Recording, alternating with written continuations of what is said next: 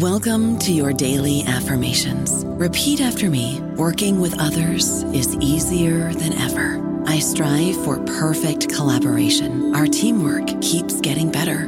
Yeah, affirmations are great, but Monday.com can really get you the teamwork you desire. Work together easily and share files, updates, data, and just about anything you want all in one platform. Affirm yes to start or tap the banner to go to Monday.com.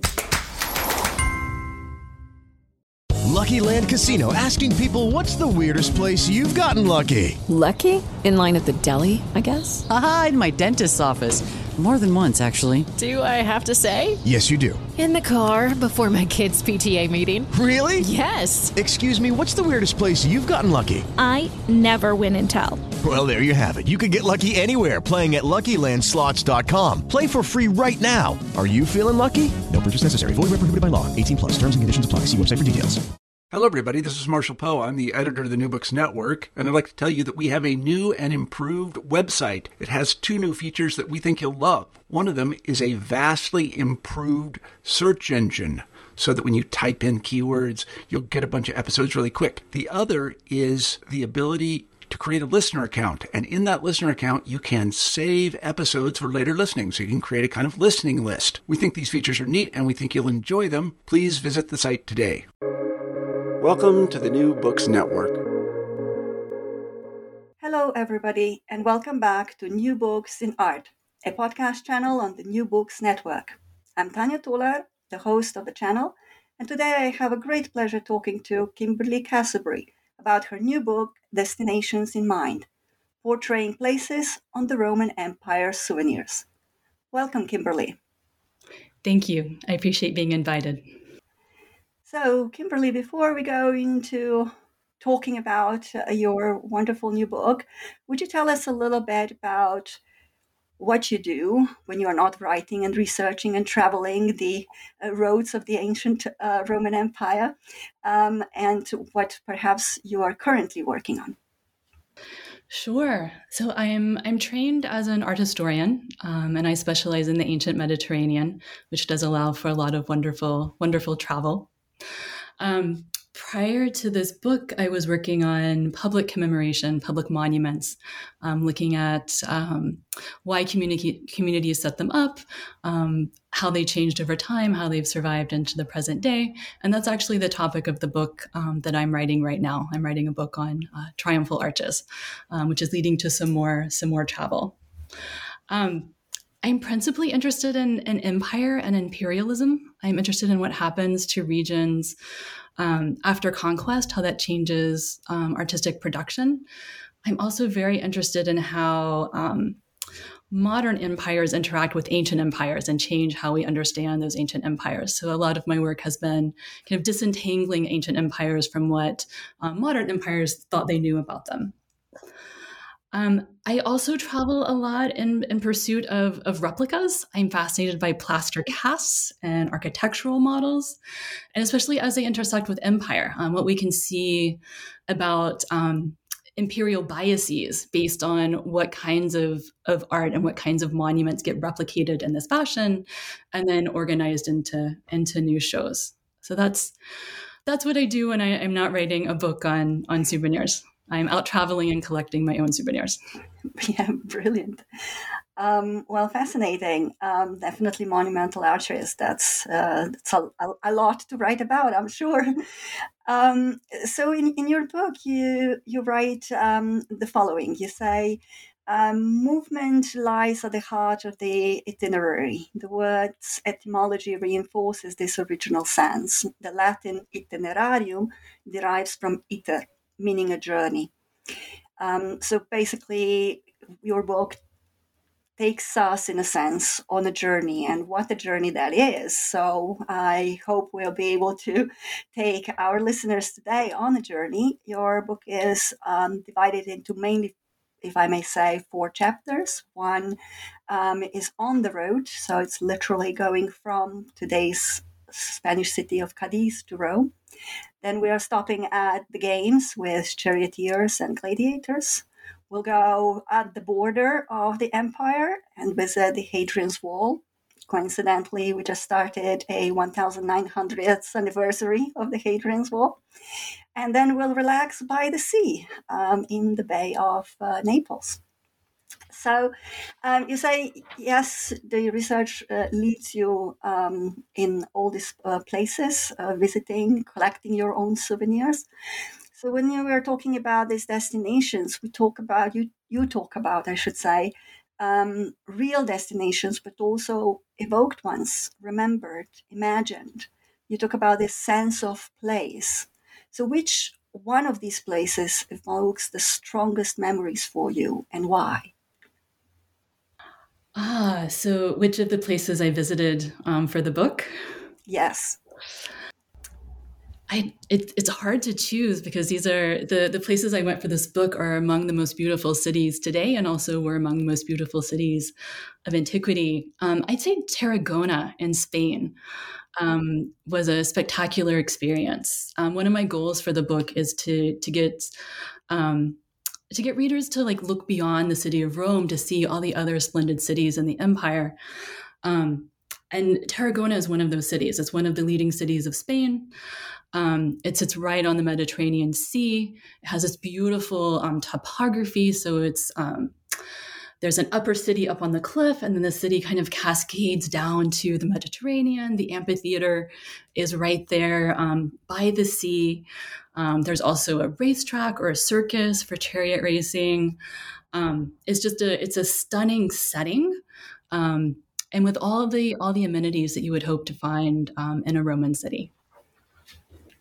Right, and um, this this city is right on on a much longer route, uh, connecting basically Iberian Peninsula with uh, with Rome. Um, so, who were these people who would pass Tarragona? Who were these people who would be on the road? And what kind of objects did you trace on this road? Right. Um, there's been a lot of interesting work on on who was traveling, and mostly we know this through um, literary references to trips that important people took. Um, sometimes in tombstones, um, people will record where where they've been. Um, we don't have as much information as we'd like about who was on the road, so certainly um, uh, government officials with their retinues are on the road. Soldiers are on the road as they're moving around to um, be stationed in different areas. There's also some tourism um, in the Roman Empire. There's a sense of like going to see a, going to see a new site. So I think all all of that that range from government officials to soldiers um, to people, the elite who who had the means to to travel um, for the pleasure of it. Right. Um, in terms of the um, the objects, it's um, it can be difficult to identify particular souvenirs um, if we go by specific definitions. So, if a public monument is perpetuating a memory for a future public, a souvenir should be kind of prompting a personal memory, it should be prompting memory of a personal experience. But it can be really difficult when we find objects in the archaeological record to know what memories individuals associated with them. Um, so, there's there's hypothesis um, involved when we have um, an object representing one place and you find it far away. Um, you can hypothesize that uh, maybe someone carried that back or it circulated and appealed to someone um, to purchase far away. Um, in the the chapter where Tarragona comes up, um, I'm looking at a, a, set of itineraries that that survive on silver cups. Um, there are four of these silver cups, um, each slightly different. Um, and each cup has this itinerary from the city you mentioned, Cadiz, um, in, in South, and at the edge of Spain. And then the, the, trip begins in Cadiz and it ends in Rome. And there are about a hundred cities along the way where you stop. And so the itinerary is just uh, basically telling you if you're in this city, you're going to go to that city next, and it's this many miles away. So it's a very basic way of, very schematic way of leading you through this this vast landscape of the empire.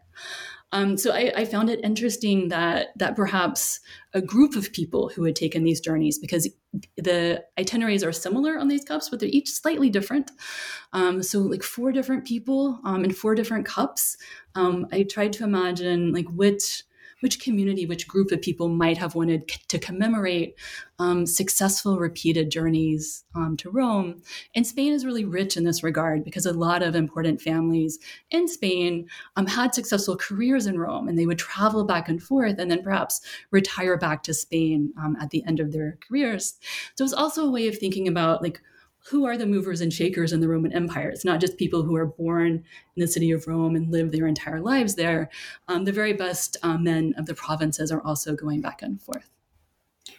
So these itinerary cups um, you mentioned were made out of silver. Is this surprising for this kind of object? Because it is a quite an expensive material, and the fact that they've also survived um, is quite surprising to me.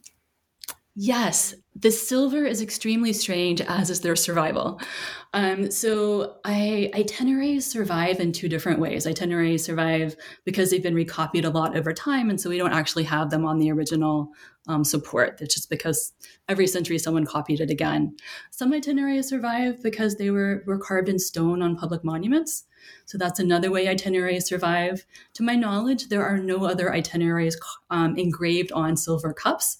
So it's certainly very strange. And these are not, I think, objects that you would you wouldn't take the object on the road with you as your map. This is something I think you have a, a more basic document with you, perhaps on papyrus or a little sheet of wood, and then um, and then you're maybe commemorating your journey by having it engraved on this silver cup.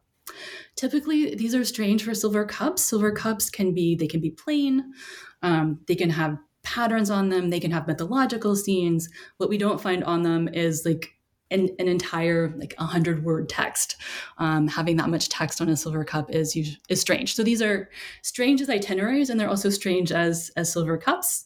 And their survival is really unusual. Um, they survive because they were tossed into a sacred spring, a spring sacred to the god Apollo, um, where uh, someone would have deposited in the spring and asked Apollo for some kind of favor, or maybe Apollo had already granted the favor and this is compensating Apollo. So at the time that they're deposited in the sacred spring, um, their principal value was probably the metal um, more than the more than the words on the metal. Um, so it's hard to know. Um, we don't know who who put them in the in the spring, and we also don't know particularly why they did. Um, we just have the the fact of their de- deposition in the spring with a lot of other um, metal work, and it was excavated um, in the mid 19th century um, in difficult conditions because it's a hot spring, so the the conditions of recovery are, are difficult. So we don't quite have the scientific documentation that we would have if they had been excavated more recently how heavy are they? Because um, is it something that you can actually walk with, or is too heavy to, to carry? And that would also tell us that there would never be really a movable object. You know, these are um, they're not that heavy to hold. Um, these are maybe they're the size of a juice glass, um, easily held in your hand. Um, I think the uh, one reason why I, I, suspect they probably weren't like packed up in your bag while you're on the on the road is because typically um, silver cups are associated with the dining room right? You use them when you're dining. Um, they're also um, prestigious gifts in religious sanctuaries so you might donate them to a god. Um, I, I would find it really strange if someone was was traveling with these with this as their as their map so basically, a souvenir that is sort of designed at the end of the journey rather than picked up on the journey. Exactly. Mm, very interesting. Well, the other objects that you discuss um, are glass, molded glass cups with the images of charioteers and gladiators. Mm-hmm. Um, could you tell us a little bit more about those, where they were found, how many of those we have? I believe there are some fragments as well. Mm-hmm. Yes, if I, am probably not supposed to have favorite chapters, but this was definitely my favorite chapter. This was the most fun um, to research. Um, these glass cups are beautiful. They're um, they're half cups, um, so maybe two to three inches tall, maybe two to three inches in diameter. They're made out of this mold blown glass. Um, uh, date around 75 CE. And at the time, this was a new it was a new technology. Um, just in recent generations, had had technicians figured out that they could make a mold and then blow glass into that mold and then reuse the mold to kind of mass produce, in quotation marks, much more complex designs than had been produced in the past. It also meant that um, there was a new market for glassware. So it was more available for a wider range of, of consumers to purchase. So it's an exciting new new medium. These cups, um, they have around the rims, they have the names of um, either famous gladiators or famous charioteers. So they can they're, they're one or the other. They don't mix the, they typically don't mix the gladiators and charioteers. They have the names of famous contestants, the contestants that um, that the, the, authors in Rome are talking about. They're talking about their adventures and their misadventures in the city of Rome. So these are famous um, competitors. And then beneath the names, we have them competing. So on the gladiator cups, we see paired gladiators in combat. And on the charioteer cups, we actually see the, the charioteers racing um, around, around the racetrack. Um, what I found uh, particularly fascinating about these objects is that this is quite common subject matter. The Romans, throughout the Roman Empire, spectacles like this were, were really popular. So you can find um, you can find this imagery on terracotta lamps and on terracotta plaques. Um, it was really common. What's interesting on these glass cups is that the, the glass itself is translucent. So you can see through it. So when you're whole, when you're looking at this cup, you can see um, you can see the imagery on both sides of the glass wall, and that creates entirely new um, viewing opportunities.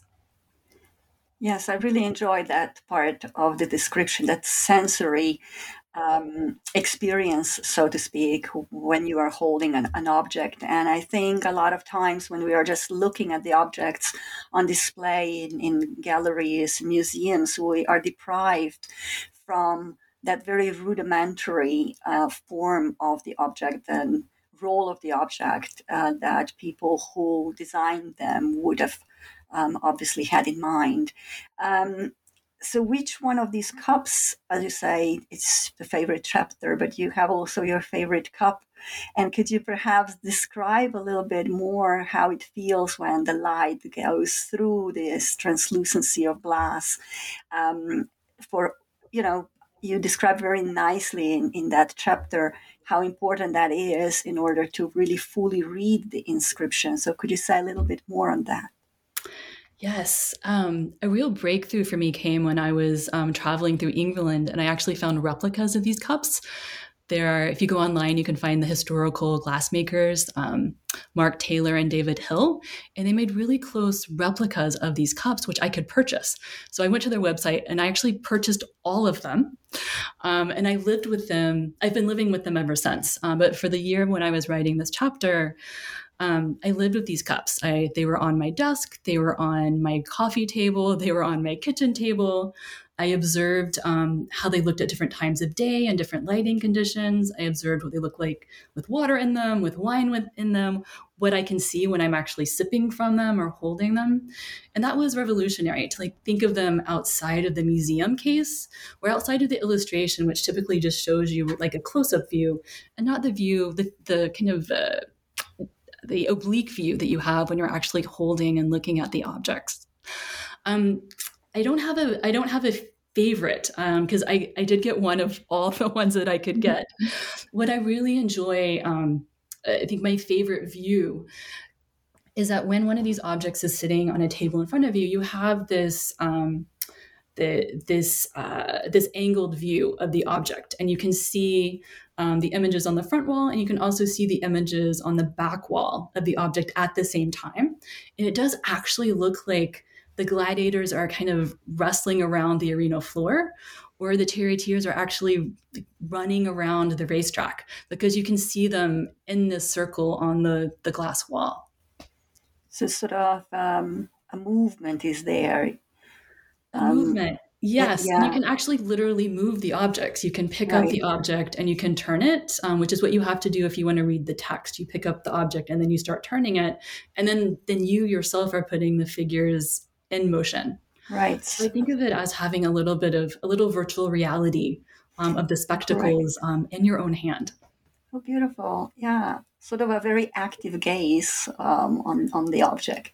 Yes. fascinating, and they're of different colors as well. So the glass is of it's it's not all discolored glass. It's actually with uh, uh, different colors. So brown, and yellowish, uh, blue. Yeah, there's a really yeah. beautiful lapis blue. Yeah. Would you think they were coming in sets or individually? Would they be given to particular uh, people or would they have been purchased like you've purchased your, your own? This is the key question. The typical, the typical, the past interpretation of these objects is that you would go to a game and you'd pick one of these up at the game as a souvenir of having gone to the game. Um, but we don't find these objects at arenas. We don't find them at amphitheaters. We don't find them at circuses.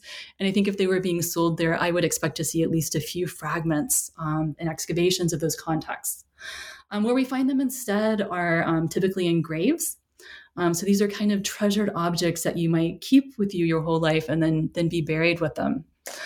Um, and when when we do find them in graves, they're often with other beautiful glass objects rather than with other sports paraphernalia. So it seems like if we can use that assemblage to help help us understand how people were seeing the cups, I think they were seeing them as like beautiful and innovative glassware, kind of in their own right. Um, as one, if you wanted to collect maybe three different kinds of glass, this is one kind of glass you might you might want to buy. And in terms of where we're we're finding them geographically, they're depicting these sports stars in Rome these all stars. Um, but typically, they're found in the provinces. They're found in France and Switzerland, Germany, a little bit Spain, um, the Netherlands, um, Britain. Um, so it seems like maybe the idea originated in the city of Rome, but they were certainly being produced in the in the Roman provinces. Fascinating. I will go and, and, and check those replicas now. I'm, I'm tempted to get some for, for my own table sets. Um, so, from all these um, big names, um, big sportsmen, spectacle cups, um, we go to a much more desolate uh, part along the border of the Hadrian Wall. I always feel I live in England, and um, you know we have this proverbial strange weather. And up north on a Hadrian Wall, for someone coming from um, today's Syria or Egypt, from those kind of climates, this must have been really um, at the end of the world, so to speak, and really harsh conditions. And yet, you are showing us all these examples of beautiful objects that have this wall depicted in one way or the other. So clearly, somebody wanted to remember being there or remember having seen uh, this this wall. To whom did Hadrian's wall matter?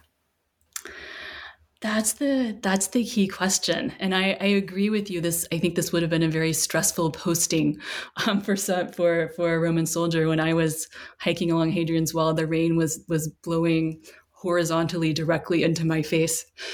Um, so I think this was a, a difficult difficult posting. Um, but when we look at who was actually posted along Hadrian's Wall, it's men and their families from all over the empire, and it helps us think through exactly what we mean by Roman. Um, so when Hadrian's Wall is built in the 120 CE, it's built by legions, but then it's built by kind of Roman legions, and then it's auxiliary troops that defend and maintain the wall. And auxiliary troops are are men um, recruited in the provinces, and they don't necessarily have citizenship. So they they earn citizenship at the end of their term of service if they survive that long. Um, so we have um, we have guys from Syria stationed at the wall, guys from Spain, guys from France.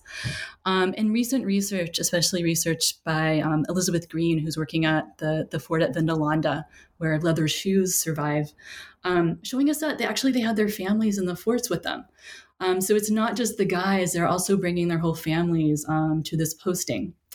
So I think for for the men and the families who are stationed at this wall, it's a place of camaraderie. Um, and often they're going to spend multiple years of their adult life here. Um, and where we find these um, the these select objects that seem to commemorate Hadrian's Wall, they're they're in England, um, and there's one um, found in France at, at Amiens, um, which is a place that did in fact send soldiers to Britain. So we hypoth- the hypothesis has always been that it, it, must have been soldiers stationed along this wall um, who wanted to remember their service. Maybe this is a retirement gift, or maybe they're um, uh, being posted somewhere else and they're wanting to to have a memento from um, from their time from their time being posted along this wall.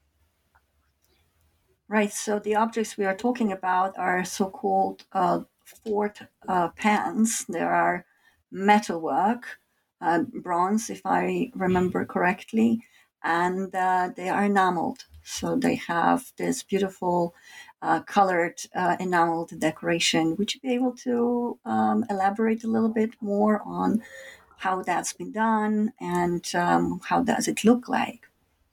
Good. These are these are absolutely beautiful objects. Um, they're in a shape that we tend not to use today. It's a tiny a tiny little bowl with a handle. Um, so they're sometimes called pans or um, there's some other technical terms, but I think pan gets closest to it. But they're they are really tiny bowls, like the the size of a sugar bowl, but with a handle. Um, they are cast bronze or copper alloy, and they're beautifully enameled. So they're um, blue, turquoise, yellow, red, purple. These are beautifully colorful objects. Um, we associate them with Hadrian's Wall because around the rim of the vessel are um, are the names of a few of the forts, and it tends it's the forts on the western half of the wall, which is which is interesting. Um, so the forts are on the western half of the wall, and then a couple of the objects have a fortified wall motif running around the the vessel wall. One of them that was found spectacularly recently by a metal detectorist um, actually has a, an abstract pattern with its roots back in the Celtic tradition. Um, so the people's making and and purchasing these objects, they had a choice of like the the fortified wall motif, or they could have this this more Celtic style um, decoration, um, which is an interesting it's an interesting option. The other um, potentially Celtic aspects um, here have to do with the place names. So the it's the the fort names are written in the Roman alphabet, but they're recording um, place names that have significance in the Celtic language. So that's another way in which the the vessels are kind of entangled with the the present and the past um, of this land. Yes, I really enjoyed seeing this connection you're making between uh, the text and the image on the objects of, or so material culture, let's call it, mm-hmm. in general, because we usually study this when um, we are looking at manuscripts. Um, any kind of book culture, we will be going into relationships between the text and image, but not so much on material culture. But here, this is clearly um, an example and a great example of, of, both, and including also technical feature of enameling on metalwork, which mm-hmm. again is a highly skilled um, craftsmanship and is something that um, Celtic uh, tradition also mastered. Um, I wonder if you could talk a little bit more, something that also transpired in um, the, the, small glass cups that we've just been discussing about. There's this sort of globalization that can be seen through these objects uh, with the text, with the language used. When we have obviously Latin, but we have Latin that is abbreviated, that is a bit corrupted, if I can use that word, mm-hmm. and also other languages that uh, penetrate this. Mm-hmm. Um, and how this globalization is through language transpires in visual culture. Wow, that's such a great question, and it's a tough question. Um, I uh, I think anyone who studies the Roman Empire has to has to speak multiple languages just to do the research. So I'm I'm also I'm fascinated by um, the persistence of regional languages um, that are captured in this this everyday use of the Latin alphabet, the Roman alphabet. Um, so we see especially on if we go back to the itinerary cups those itinerary cups are are capturing 100 place names and those place names have significance in say like the phoenician language or the celtic language um, or the greek language. Um, so we're getting the we're we see scribes using the roman alphabet but through that work um, we can we get a sense of the cadences of the language and um, words that continue to be used especially these place names. Um, we'll see I think even a little bit more um, when we turn to the the next the next objects, the bay bottles. Um, there, there's a, a, lot of there are a lot of inscriptions um, on these vessels, and we can see that um, the the scribes are are um, are have a loose approach to um, Latin grammar, um, which is fine. Like if if I tried this Latin grammar in my own Latin courses, I would I would get a poor grade. But this is I think it's interesting to see how the the language itself is being used by everyday people as opposed to say Cicero um, writing in Rome. I think it's really valuable to have these um, what are called material texts, um, texts that survive on their original supports. Um, uh, so I this is a, a, the the globalization of the Latin alphabet and the ways in which it it captures the the cadences and the the place names of a wide range of peoples. That's it's a topic that I'm fascinated by, and I do I hope to return to it. Yeah, um, I hope so too, because I find it, although I don't work on on, on the Roman period, I find it uh, fascinating as well. Um, so your book tackles all this sort of um, objects that could be sold on in shops and spectacles at sports venues at forts. Um, we'll talk about more uh, the uh, spa cityscapes of uh, naples. But what can these uh, visual depiction tell us about what it meant to be roman? What is roman about this roman visual culture um, this is also a key question. It's something that I grapple with a little bit um, in the conclusion: is what what do we mean by the word Roman? And I try to be careful in the text about about what I mean by that term. Um, it can be it can mean residents of the city of Rome. Um, or it can mean everyone um, residing within the empire's borders, and I tend to use it in that that broader sense of that everyone re- residing um, within the empire's border. But that doesn't mean that they were interested solely in the art and the architecture of the city of Rome. Um, there's room for so much more um, survival of deep-seated cultural traditions um, throughout the um, throughout the empire. Um, so I think principally what it tells us about being Roman is that this was very much a global empire. Or to, if we think about the Romans considered their their empire to be global um, in scope, with as they understood the globe at, at the time. Um, so this was an or it was a highly expansive empire. It occupied mo- most much of the territory that they that they knew about. Um, and there were highly developed road systems and also highly developed maritime systems. So circulation, um, there were clear routes and pathways of circulation. So it was possible um, to be in one place while knowing about lots of other places or being in one place and imagining yourself somewhere else, either because it's coming up in a poem um, or because you're seeing it. Uh, maybe you're seeing one of Rome's buildings on a coin that has circulated um, to your region. So, what I was trying to do with these objects is to think about, like, if we go beyond the city of Rome, what might it be like to be in one city while imagining yourself in a different city? How might you be able, how might material culture help you compare your city? Um, to a city far away, maybe one you've been to and maybe when, when you haven't been to. Mm.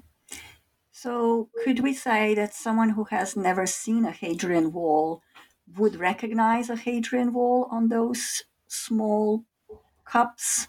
Um, or, or would need to be introduced to that? To what degree would um, maybe intellectual from the provinces know about visual references to this material culture.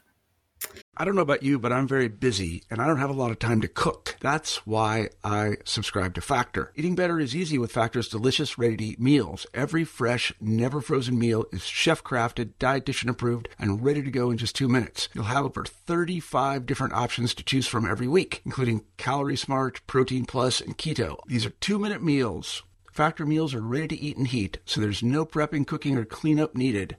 They're flexible for your schedule. Get as much or as little as you need by choosing your meals every week. Factor is the perfect solution if you're looking for fast, premium options with no cooking required. Sign up and save. We've done the math, and this is important. Factor is less expensive than takeout, and every meal is dietitian approved to be nutritious and delicious. Head to factormeals.com slash NBN50 and use code NBN50 to get 50% off. That's code NBN50 at factormeals.com slash NBN50 to get 50% off. Hey, it's Kaley Cuoco for Priceline. Ready to go to your happy place for a happy price? Well, why didn't you say so? Just download the Priceline app right now and save up to 60% on hotels. So, whether it's Cousin Kevin's Kazoo concert in Kansas City, go Kevin, or Becky's Bachelorette Bash in Bermuda, you never have to miss a trip ever again. So, download the Priceline app today. Your savings are waiting.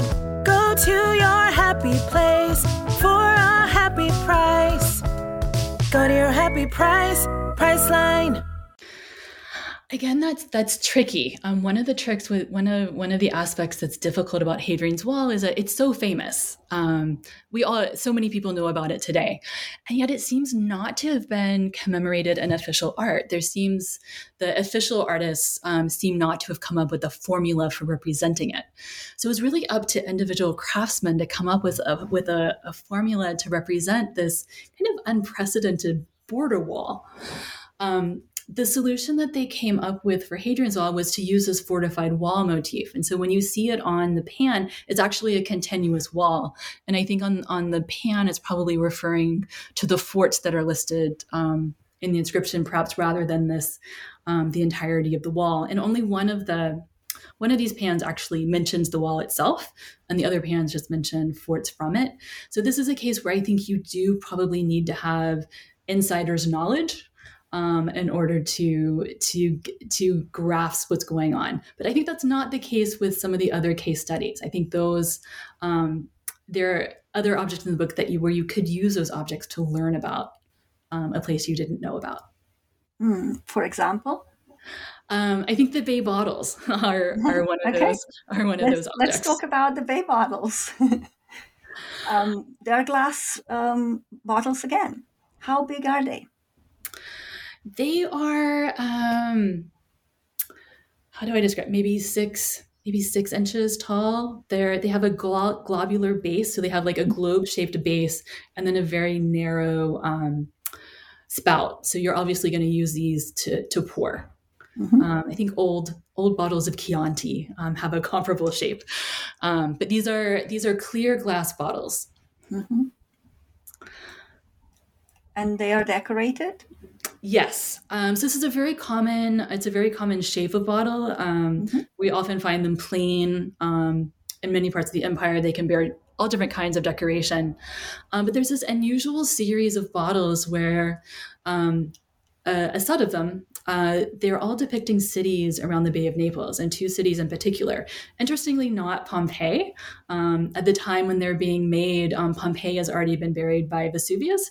So it's a good indication that life in the Bay of Naples went on long after um, Pompeii was really covered up by the eruption of Vesuvius. So we're talking about Baia or Baiae and um, Pozzuoli or Puteoli, and these are on the the kind of northwestern edge of the Bay of Naples. Um, these are cities that that um, have faded from fame today. I think today most people know Pompeii, they might know Naples, they probably don't know Baia and Puteoli, but they were very famous in antiquity. So it's a case where their fame was far greater um, in antiquity. Um, had a had a reputation. It was the spa town of the Roman elite. Um, this is where where you go um, to have a very luxurious and decadent spa retreat. Um, so there's a like a health component, but there's also definitely a revelry um, component. So it had a, a, reputation for kind of hedonism um, and excess and decadence. Um, and this is a, a, it's a it's not a, a, typical city. It's very much a, a, spa retreat town. So there are lots of um, lots of bath buildings, lots of lots of um, sprawling villa complexes, um, but not not as much in terms of um, the typical public architecture of a Roman city, which we do find in the other place, which is um, Puteoli or Pozzuoli. This was one of the major ports um, in the Roman Empire. So it was a major hub in the maritime network. Um, and this was a typical Roman city. So it had um, had two amphitheaters. In fact, it had a theater, lots of nice temples. Um, even has a stadium. A stadium is a very rare kind of public entertainment building. It's used for track and field events. Um, it's the size of a circus, but used more for um, for track and wrestling and, and running events. Um, so it had a full complement of um, Roman Roman public architecture. Um, so two towns that are you can see one from the other, right? They're they're visually close and they're uh, on either sides of this little inlet, um, but two completely different um, reputations. So, one thing they do have in common is that this is um, a part of Italy that was colonized by Greeks. So, they both do have like very deep seated Greek cultural traditions um, um, behind them. And uh, one of these um, bottles um, that was presumably produced there is also on the cover of your book. Uh, Yes. Could you could you describe it a little bit? Tell us a little bit about it. Yes. Um, let me call up a picture so that I can I can describe it well for you. Um, this is called the Populonia bottle, and it's actually held by the um, it's held by the uh, Corning Museum of Glass in New York, which is a fantastic glass museum. Um, a little bit off the beaten path, but well worth a visit if you're if you're a glass specialist. This is uh, mecca for glass glass specialists. Um, this is a beautiful. It's a light green bottle. Um, and it's representing um, both Baia and Pozzuoli together. So it's showing us a couple of buildings in Baia, and then a, the pier at Pozzuoli. Pozzuoli was really famous for its pier that extended out into the ocean. So it's a clear bottle, and the the um, the imagery is abraded into the glass, so it has a different texture. Um, so it- it's just a rough abrasion of the glass. Um, and what's interesting, um, this bottle, like all of the other ones in this series, the individual elements are are labeled. Um, so the pier is labeled um, with the word for pier. Um, so we have these individual um, have these individual labels, which is really it's it's interesting. We don't find other vessels with cityscapes and kind of labeled buildings within them. Um, that said, um, the, these vessels have been of great interest to um, urban historians and archaeologists because both Baiae and Pozzuoli um, have suffered damage from seismic, activity. So sometimes they um, parts are above the waterline, and some sometimes parts are below the waterline. The waterline. Um, so scholars of those two cities have used these bottles to try to understand what they're finding, but you really can't use them to to map the city or walk through the city. It's really a kind of like a highlights reel of of key buildings you might find in in these individual in these individual cities. So this object would have been purchased uh, as a souvenir of someone visiting these cities. That's the that's the hypothesis. Um, each of these bottles they have a common repertoire of different buildings and features that that might show up on them, but each is individual. Like each is unique, so there's not a single like matrix that someone's just kind of copying. Each one is hand hand designed. Um, we find them all over, not all over. We find them um, in key spots in the northwestern provinces, so they're found far away um, from this place. But the specificity of the, the the information we get on these bottles, and the fact that there were glass working facilities in Pozzuoli, suggests that they were probably made in Pozzuoli, um, and then perhaps carried um, further afield. I think that becomes more um, all the more likely because Pozzuoli is a hub in the maritime network. Um, it is a place you might pass through to pick up a connecting boat or to switch over to traveling by road. Um, so there were uh, all kinds of people passing through um, Pozzuoli who might have picked up one of these these bottles. Right. So we are talking quite uh, of a nuanced understanding of, of this material culture, be it um, small glass vessels or um, much heavier um, silver items. Um, I wonder how, if you could let us know a bit more, how you come up with the idea for this book, the research, and um, how you selected these particular locations and this particular set of objects. Right. So I, I was actually writing a different book. I was writing a book on Celtic art um, and um, how, what what happens to Celtic arts before, during, and after um, conquest by Rome. And I became obsessed with the these objects from Hadrian's Wall, especially this so-called Ilam pan that was recently discovered by the metal detector um, specialist, and which has this Celtic imagery um, as part of the decoration of the vessel. And when I was writing the chapter on those vessels, um, I, I realized that I I needed to understand how souvenirs were functioning in the Roman Empire. Um, at the time, there there wasn't much work um, done on souvenirs. Um, there was some pioneering work by Ernst Künzl, who's an, a very eminent um, German scholar who did some foundational work on souvenirs in the Roman Empire. But there wasn't there wasn't much else, and I really wanted to understand. Um, I wanted to understand how these objects were, were functioning in the hands of the people who were holding them. And I, I wanted to understand how these objects were um, uh, serving as kind of catalysts for understanding um, different places within the empire. So I set aside the Celtic book and decided to make that that chapter on those souvenirs part of a book um, about souvenirs. Mm-hmm. Um, one of the hard decisions I had to make was what to include and what to exclude. And so I decided to limit my focus to objects that had both text and images that made it really clear which place was being conjured um, so that I could, because I did want to compare like the evocation of that place on the object to the actual place. And I also wanted to be able to compare those things to the place where the object ended up. And so constraining my, um, constraining my, my set of evidence in that way um, made the most sense to me. Mm-hmm. Okay, um, so I'm Tanya Toller. I'm now talking to Kimberly Cassibry about her new book, Destinations in Mind, portraying places on the Roman Empire souvenirs. And I would like to ask something that really attracted me to the book, um, beside, of course, all the, the glass objects that you are discussing. And that was um, the sentence that not all roads lead to Rome. And I was wondering, I have to talk to her more about this. What does she mean? Should we change our expression? And um, obviously, reading uh, your book, I have learned um, on so many other roads and so many other important locations. Um, but for the Romans of the time, um, would they agree that not all roads led to Rome? Oh, another another tough question. I think it depends on on who you ask. I think if you ask a Roman senator, then obviously all roads lead to the capital of the empire. Um, if we look at how people are actually moving around the empire, and if we look at how objects are moving around the empire, and if we look at how motifs and um, styles and trends are moving around the empire, um, not everything is passing through the city of Rome, and not everything is about um, the city of Rome. And I think the the bay bottles that we were just talking about are a good example of that.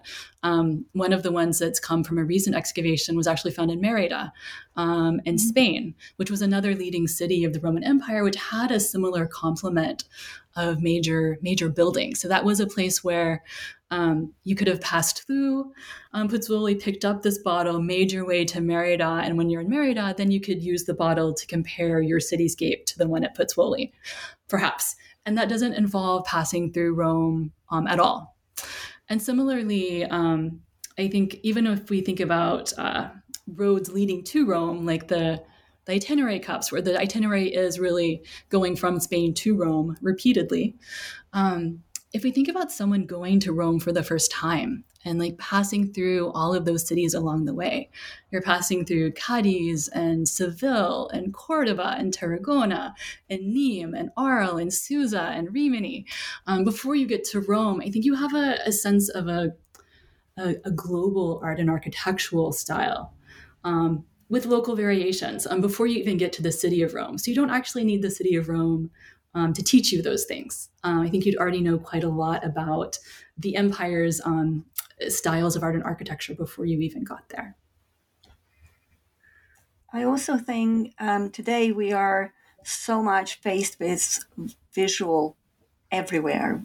So the photos are everywhere. Everybody's snapping photos of everything and everybody. Um, I think we also understand material culture from 1,700, 2,000 years back um, a bit differently because we think all those images were present at that time too, but that would not be the case. But we're learning through your work so much of uh, this evoked um, memory in a sense. So somebody might have gone to all these places and talked about all these places and written about this, these places and brought objects with them to talk about the stories that they encountered on the road. Um, are there more souvenirs of this kind um, out there that uh, you could have explored, but you've decided not to include in this book? Yes. Um, so there, there are all kinds of objects that are moving around as souvenirs, but with don't necessarily have text on them. Um, so I'm thinking particularly of um, objects that are acquired on pilgrimages. There are uh, pagan pilgrimages um, in the context of the Roman Empire, um, in addition to the Christian pilgrimages that we'll pick up um, in, in later centuries. So those objects, um, that kind of object is also um, uh, circling the empire. And I, I should um, make a plug for a colleague here, um, my colleague Maggie Popkin, who's at Case Western Reserve University in the United States, has a new has a book coming out um, with Cambridge University Press on souvenirs, and she does consider a wider range of objects. And her pr- approach is more um, interested in the memory work that they might be doing, how you might learn from them, how they might prompt memory, um, even if they don't have text on them. Whereas my book was more interested in um, um, evocations of place and, and understanding where you are in a global empire. Fascinating. Well, another book I need to read again then once it is out. Well, thank you very much, Kimberly. I've been uh, talking to Kimberly Cassibry about her book Destinations in Mind, portraying places on the Roman Empire souvenirs. Um, out now from um, Oxford University Press. My name uh, is Tanya Tuller, and uh, thank you very much for your attention. Thank you. Bye.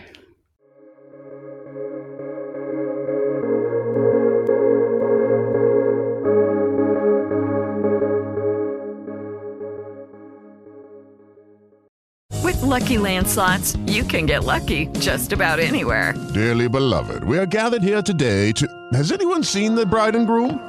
Sorry, sorry, we're here. We were getting lucky in the limo and we lost track of time. No, Lucky Land Casino, with cash prizes that add up quicker than a guest registry. In that case, I pronounce you lucky.